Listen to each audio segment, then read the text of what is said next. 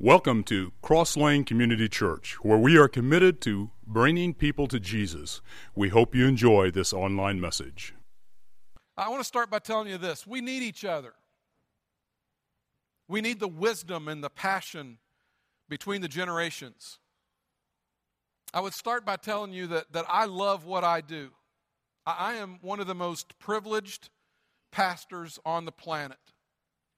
I get to do what I love to do, and I get to do it with people that I am absolutely crazy about. I love you. I love being with you. I love serving you. I love our staff. I'm deeply committed to our staff and think that we have a tremendous staff. I, am so lucky to be able to do what I do. And I'm able to do what I do because of those in the previous generation that believed in me, that invested in me. I know that I'm standing on the shoulders of great men and women who've gone before me. I, I have told this story before, I'll tell it again. I, when, the way I got into ministry is kind of humorous. I grew up in a great church. Uh, it was the First Church of Christ in Florence, Kentucky. I was baptized by a guy named Wally Rendell. And if you're steeped in Christian church tradition, you, you've heard the name Wally Rendell. He's kind of famous. Wally was our preacher when we first moved to Florence. And then shortly after we moved, Wally was uh, called to the, uh, a very large church in Lexington, Kentucky, and served there for many, many years after he left us. And we were left wondering what many churches are left wondering when the preacher leaves now, what are we going to do? They went and brought in a man named L.D. Campbell. And L.D. Campbell literally changed my life. Uh, I am where I am today, and I am who I am today in large part because of L.D. Campbell. And it was one of the great joys of my life to be able to share him with you during our dedication service back in March. I, um, I had a youth pastor that LD hired, and his name was Doug Newhouse. Uh, Doug was a youth pastor before a lot of churches had youth pastors. There weren't a lot of churches that had them back in the day. And uh, some of the things that Doug did with us was cutting edge. I mean, things that we're doing now, Doug was doing back in the 70s. Um, those two guys have had a tremendous impact on my life and have really shaped me in a lot of ways. But when I was growing up, junior high school, Doug kind of noticed some things about me that he said might be useful in ministry. And he started to kind of clue me in that, hey, you might want to start thinking about being used by God as, as, in ministry in some way. And LD was echoing those same sentiments. And um, as a high school kid, I preached to my church.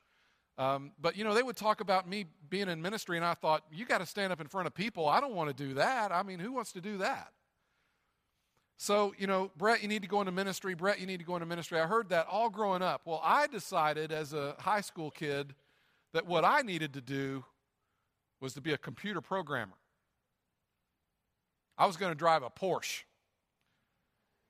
I was going to be rich. This is back way before the PC. This is when they had old mainframes, you know, and, and I was going to learn how to be a programmer on a mainframe computer. Anybody that knows me knows how laughable that is. But I went off to Northern Kentucky University and started to study and was miserable. Um, it, Northern was a commuter school of about 8,000 students at the time. And um, at the end of my first semester, I had a 1.2 grade point average. Now, I'm not the sharpest knife in the drawer, okay? I'll, I'll give you that. I'm a little sharper than a 1.2. Um, at, that's not bad, though. At the end of the second semester, I had a 0.77 grade point average. 0.77. I got a letter from the school informing me that my academic prowess was no longer required at their institution of higher learning. It was embarrassing. The really sad thing is, I went to almost every class. It's not like I cut class. I didn't. I went to every one. That's the sad part. I didn't even skip class to get that bad of a grade. But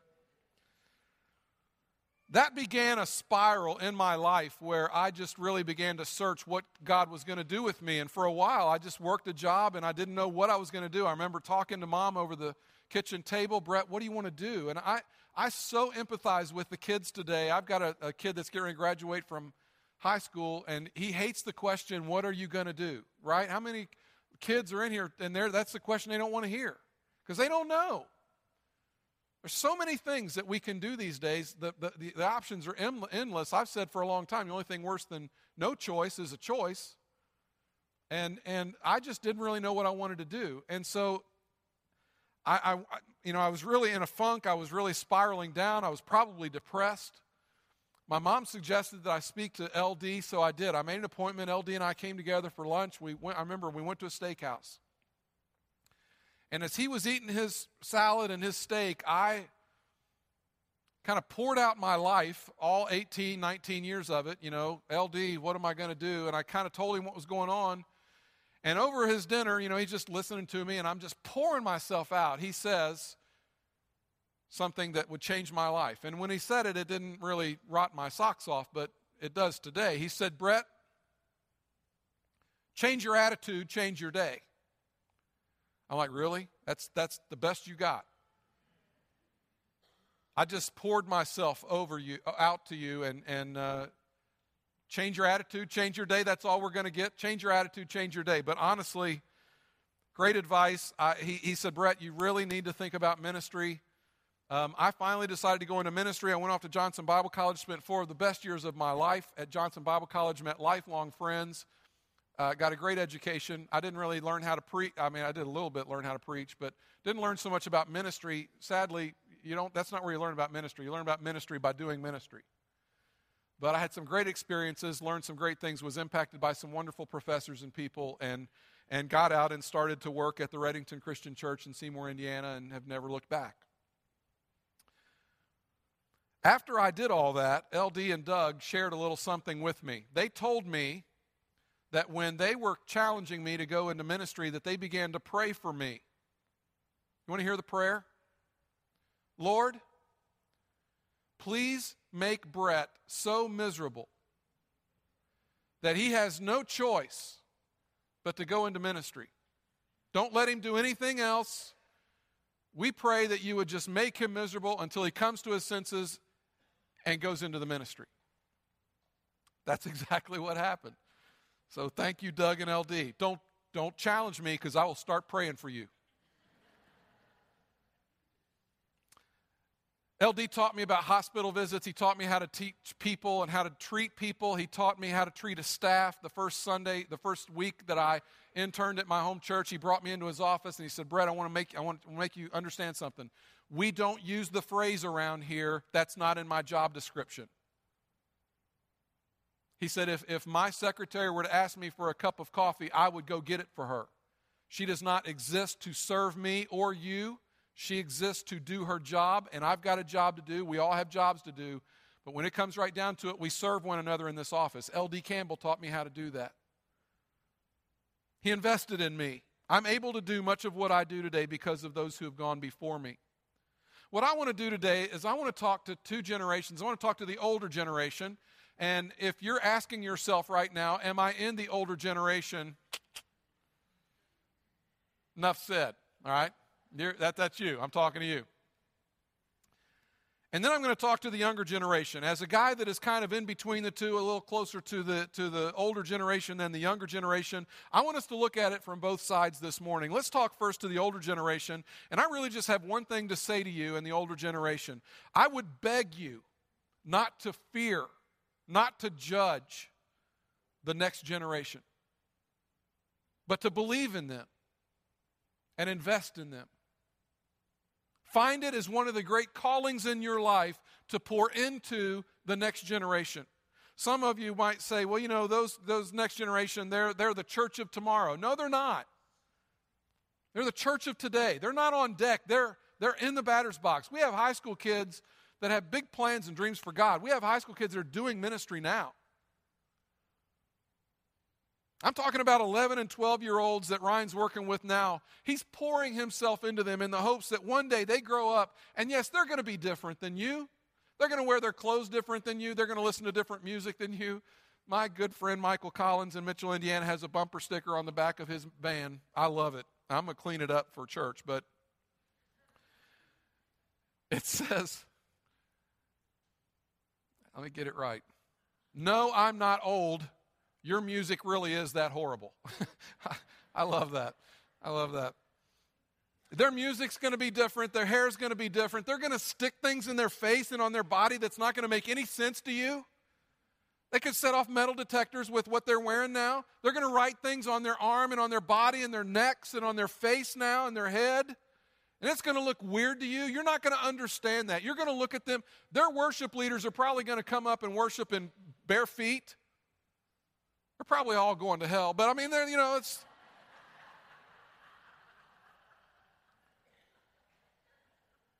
Don't get hung up on their style. Their style is going to be different than your style. There's no question about that. We need to believe in them, we need to invest in them.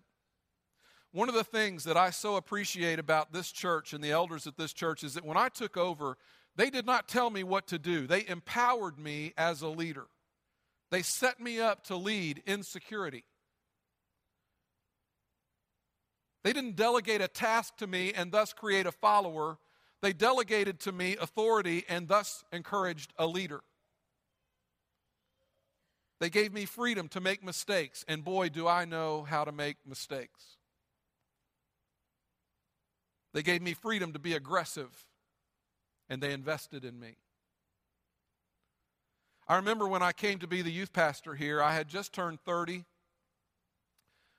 Um, I began to look at myself a little differently when I turned 30. I stopped trying to be cool enough to be a youth pastor, and I started to focus on being real. I stopped trying to talk like the kids and dress like the kids and act like the kids, and I didn't really like their music, so it wasn't too hard to give up their music. It's much better to be real than to be cool. You can be uncool all day long. The younger generation, do you know what they want? You know what they really want? They want somebody who believes in them. They're craving somebody who will sit down and listen to them in a conversation. They're craving somebody who will look at them and say, I value your ideas. And often the reason they don't want to talk to people in the older generation is because all the people in the older generation seem to want to do for these young people is tell them how it used to be and to tell people how they ought to do things now and to give a bunch of advice without first listening to that young person to find out where they are and what they need. So, to the older generation, I would say this be yourself, show up, listen. You may think that if you're older, that, you know, I don't really have that much to offer. I'm kind of advanced. I, I, I don't have that much to, to give. Let me just tell you this if you're not dead, you're not done. If you woke up and you fogged a mirror this morning, you still got some life in you invested in a young person. Your age and experience are not a liability, it is your greatest asset. You are a veteran of ministry and of life. I did a search on the internet this week in preparation for the message. I Googled great accomplishments after 70. I want to share some of those with you. Sophocles was 89 when he wrote Oedipus at Colonus. It's one of his most dramatic pieces. Benjamin Franklin only retired from public service when he was 82 years old. Susan B. Anthony was 80 when she formed the International Woman Suffrage Alliance. Alexander Graham Bell was 75 when he got a patent for something called the hydrofoil boat. Oliver Wendell Holmes Jr. was reading Plato in Greek at 92. George Bernard Shaw was working on his last play, Why She Would Not, when he was 94. Robert Frost was 88 when he wrote his last volume of poems, In the Clearing. General Douglas MacArthur was 70 when given command of the United Nations Army in the Korean War. And Pablo Picasso produced 347 engravings in his 87th year We don't know any of what he did, but I mean, he did 387 of them, right? If you've ever seen Picasso's work. If you're not dead, you're not done. Embrace the season that you're in. I want to read to you from Psalm 71, verse 18. This is David speaking. Even when I am old and gray, do not forsake me, O God, till I declare your power to the next generation, your mighty acts to all who are to come. In other words, give me a shot.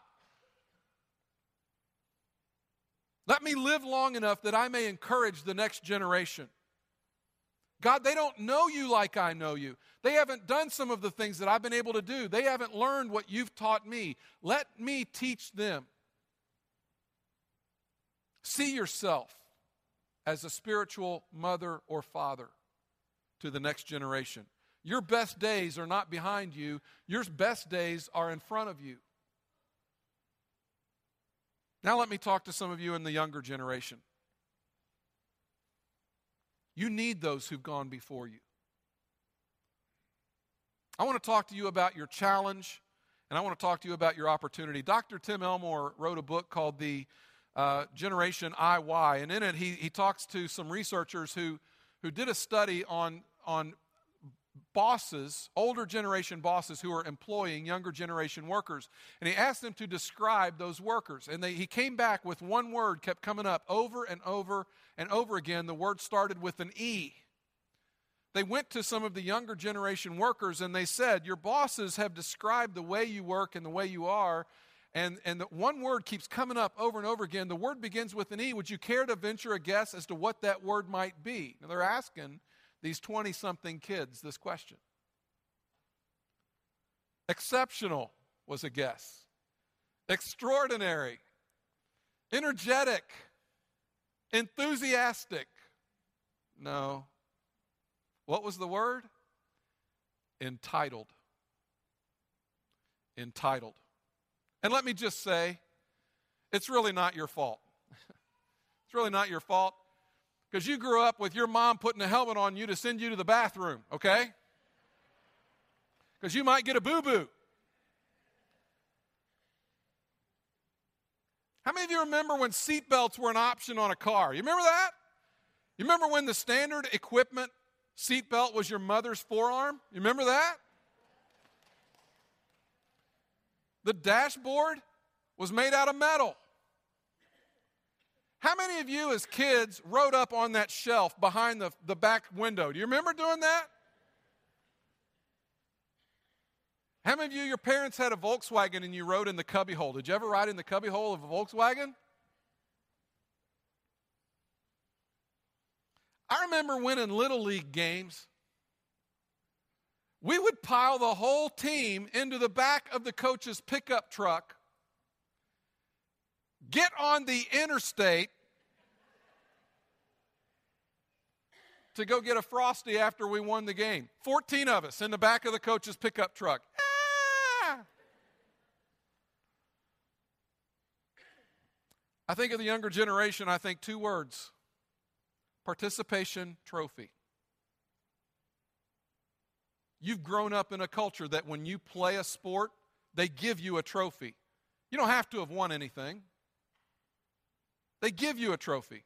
When, when our kids all played sports growing up, all the sports, you know, and, and what we found was that we began to run out of room for all the trophies. I, you know, looking one day, I'm like, where do these trophies come from? Well, you play the sport, you get a trophy. I had one kid that played on a team that didn't win a game. Not one. Not one. He got a trophy that year. I was in the ninth grade before I ever got my first trophy. I wanted a trophy so bad. But I grew up in a culture where you had to earn a trophy, they didn't just give them to you. I got a trophy for coming in second place in the 88 pound division as a freshman, I might add. Do the math there. I still have that trophy. It means that much to me. You've been told you're special over and over and over again, and you've come to feel entitled. And the challenge comes when, when in life, when it comes to ministry, you feel like everything should just come easy. You think that you should have everything that those who've gone before you have. And here's the big challenge for you you tend to overestimate what God is going to do with you in the short term. That's a big problem among the younger generation. And when you don't get it, you get disillusioned. And then you grossly underestimate what God wants to do with you in the long term. There is spiritual greatness in you. Don't get discouraged in the short term. Think bigger and bigger. Think long run. One of the problems with the younger generation is that because they've been so entitled, they usually don't know how to show honor. They don't show honor well, and it's because they don't know how. I have a son who plays in our worship band on occasion, and he's in school and he travels and he plays with different bands. And one of the things that I've tried to instill in him is when you serve in a worship band, you serve at the behest of that worship leader. And you honor him. And you don't do anything to take away. So I've told him when Kyle's doing something on stage, you don't do anything to take away from that. You, you don't draw attention to you, you honor the leader. I, have tried to instill in him a phrase that I heard at Catalyst I'll never forget it. It was October of 2000, and I heard Andy Stanley teach a, a room of about 2,000 people this principle honor publicly leads to influence privately. And I've tried to share that with Bennett so that as he works with different leaders, different worship leaders, honor publicly leads to influence privately. Honor them. And I'm not talking about fake honor. I'm not talking about giving fake honor to the older generation.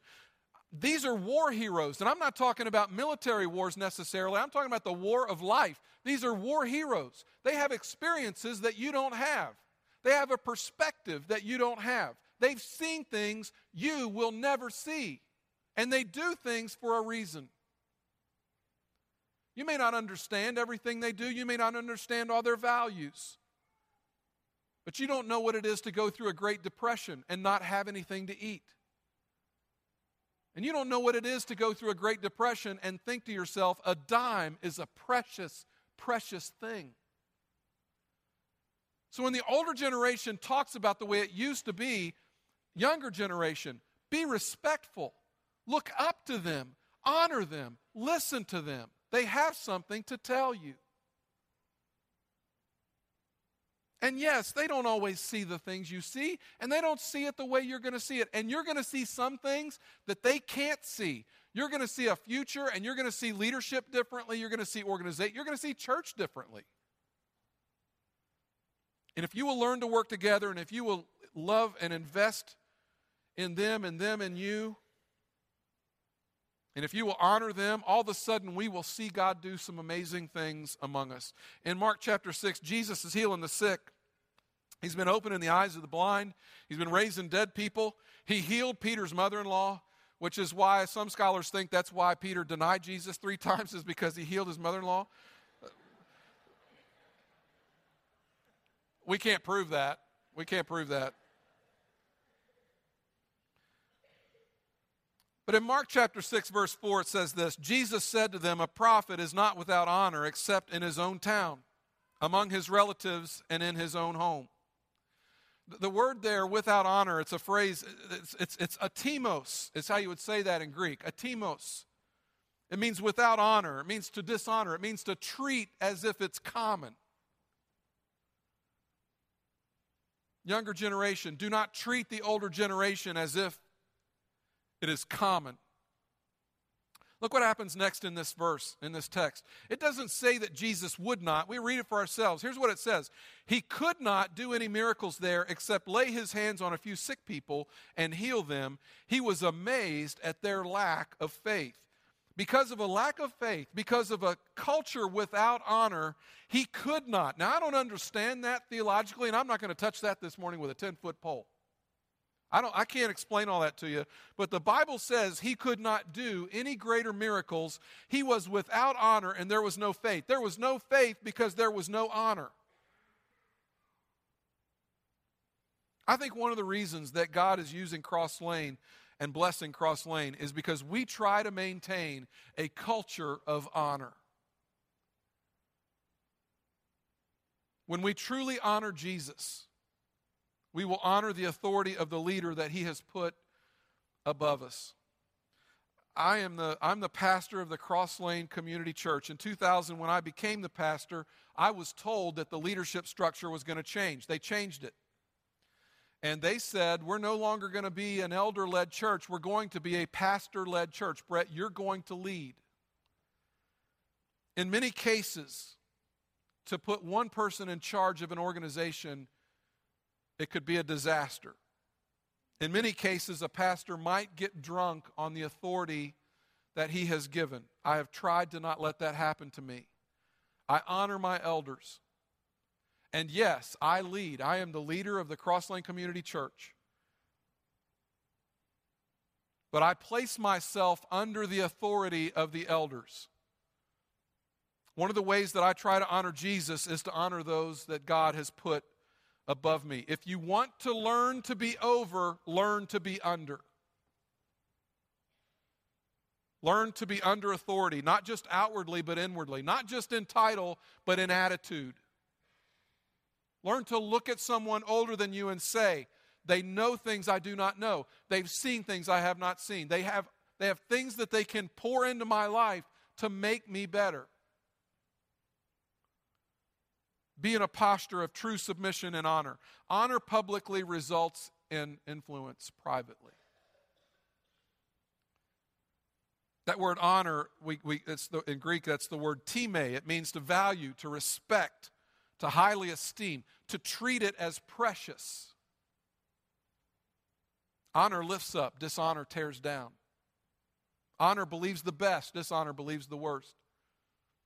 Honor values, dishonor devalues.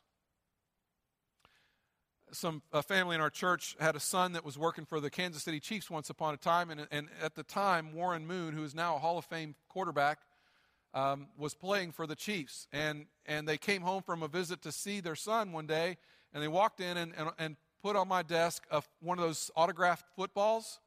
I have an autographed football from Warren Moon, who is a Hall of Fame quarterback. I don't know what that football's worth, but it's worth a little something.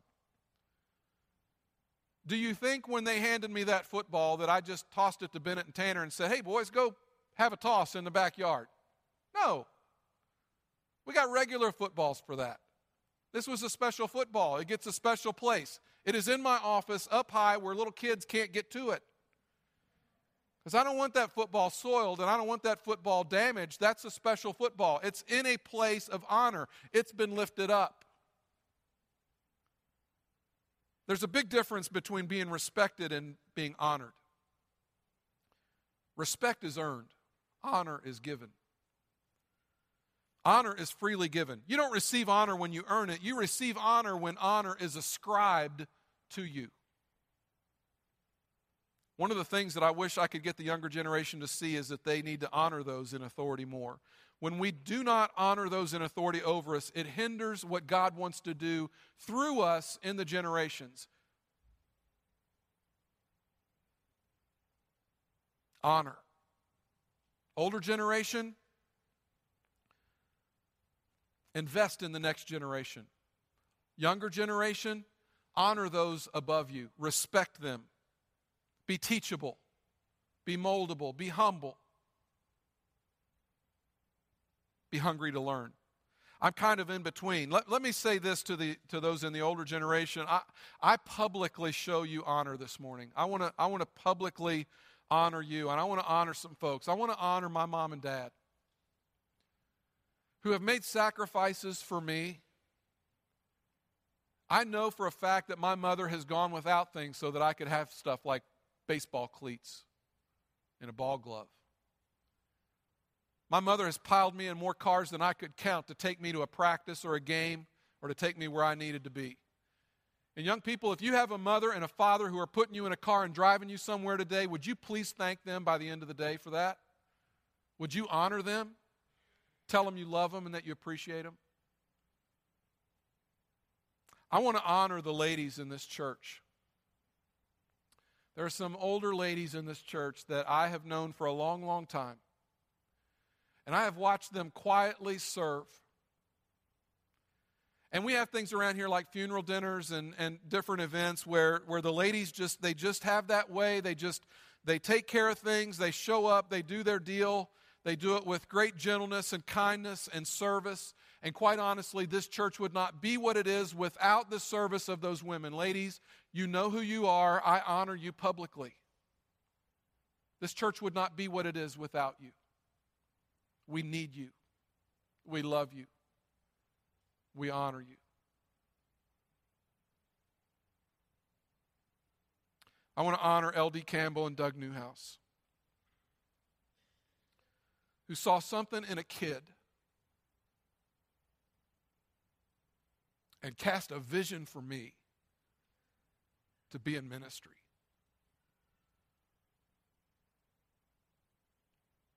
I want to honor Mark Cameron, who's taught me what it is to be generous, who's taught me how to do ministry on many occasions, who has impacted my life in ways that I could never fully describe. He has had a huge impact on my life, and I honor Mark Cameron this morning. I honor Bill Hybels and Andy Stanley, two guys that have taught me more about church leadership and how to share the gospel with people who are far from God than anybody else I've ever met. You probably may not even know who Bill Hybels is. Bill Hybels grew a megachurch before they ever started calling them megachurches. And he didn't build the megachurch because he wanted a megachurch. That church grew because Bill Hybels was so good at telling people about Jesus that the church grew and grew and grew. It grew so much that people began to ask him, How are you doing that? And they started the Willow Creek Association to become a teaching tool to help the church. This church has been irrevocably shaped and formed and impacted by the Willow Creek Association in the resources and the way we've been taught and trained. Every year, I take our staff and our elders, and we go every August to the leadership summit that Bill He- was Bill Hybels' idea to train up leaders in the church. And we have, we have been changed as a church by the influence of a man named Bill Hybels. And some of you don't even know who he is. Andy Stanley is a guy that I look up to, and I, I can say this wholeheartedly. I literally could not preach, I could not do my job without Andy Stanley. I honor those men, I honor them publicly. I want to honor Bill Weaver. You don't know Bill Weaver. You'll never meet Bill Weaver. And you're poorer because of it. Bill Weaver was the first pastor I ever worked with. I worked for him in 1986. Bill Weaver, time and time again, I saw Bill Weaver deny himself for somebody else. I saw him give up meals. I saw him pass up days off. I saw him work tireless, tirelessly through the night. I have seen him time and time again give of himself for the betterment of somebody else. Quite simply, Bill Weaver is one of the greatest men I've ever met in my life. I honor him.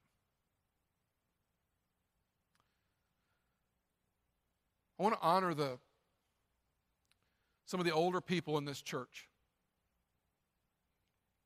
Long about 2000, I took over, and when I did, I changed an awful lot of things. And the older generation sometimes didn't understand it.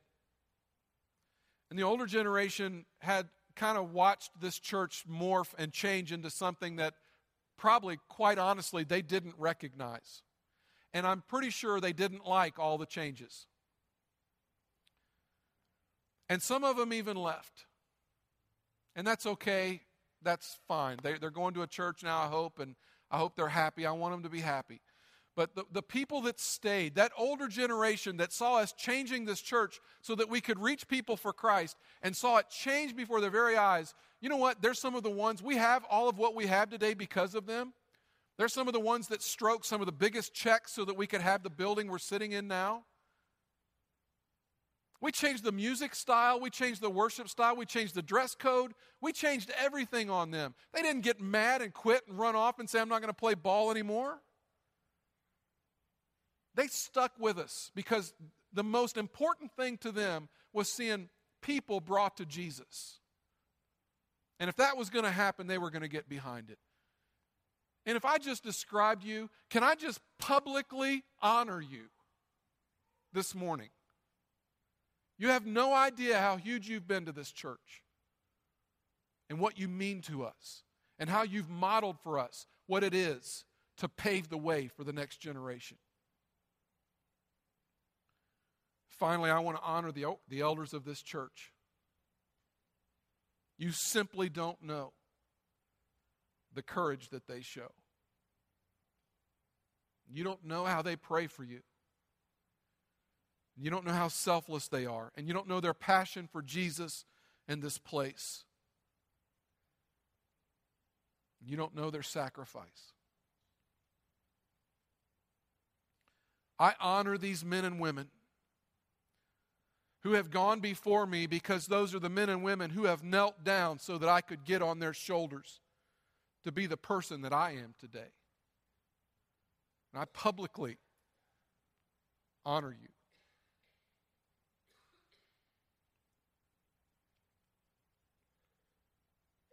The younger generation, here's what I want to say to you. Your downside is that you're entitled. You'll get over that. You'll work through it. You'll get past it, not worried about it. You'll come into your own and you'll grow into a, a great person. You'll get past all the entitlement. That's not a problem. Here's why I'm so excited about you you are the most cause driven generation we have ever seen. Coming out of Bible college, I was not thinking about clean drinking water for third world countries. That wasn't on my mind. It's on your mind. It's on your mind to care for the poor. It really wasn't, sad to say, it wasn't on my mind coming out of Bible college. Let's go care for the poor. This is the most cause driven generation we may ever see. There's something different about you. There's something in you that aches to make a difference. That's beautiful in you. Things bother you. That's you're, you're so cause driven and mission minded. I want to say to you, I believe in you. If you will come under authority, if you will become teachable, there is kingdom greatness in you. You could be the greatest generation in modern history, and I want to help you become that. I believe in you. There's kingdom greatness in you.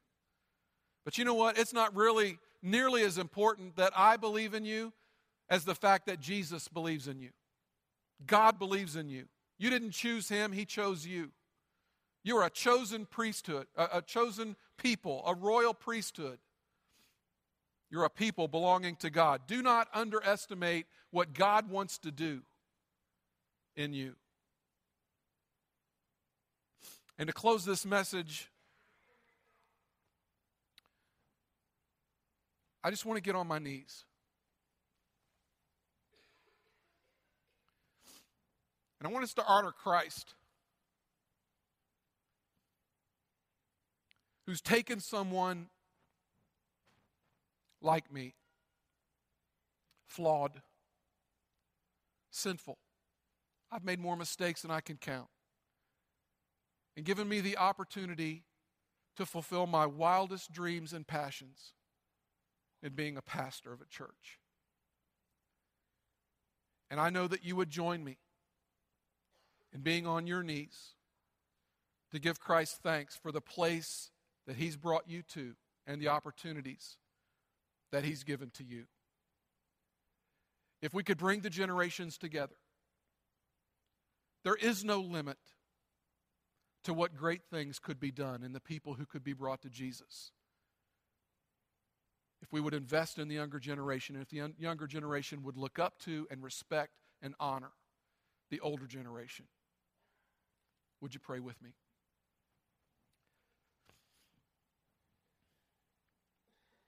And Father, now on my knees, I give you thanks. I thank you for the opportunity to serve. I thank you for the men and women who have poured into my life as a youngster to make me the man that I am today. Any good thing in me has come from your influence in the lives of other men and women who have changed me. And Father, every one of us in this room have people that we could look around and say, they have impacted my life. Father, would you give us a respect among the generations? Would you help the older generation to not look down upon and to not discount the younger generation? And would you help the younger generation to truly honor their elders? And Father, in the process, would you help us to become a church that does the magnificent work of bringing people to Jesus? It is in Christ's name we pray. Amen.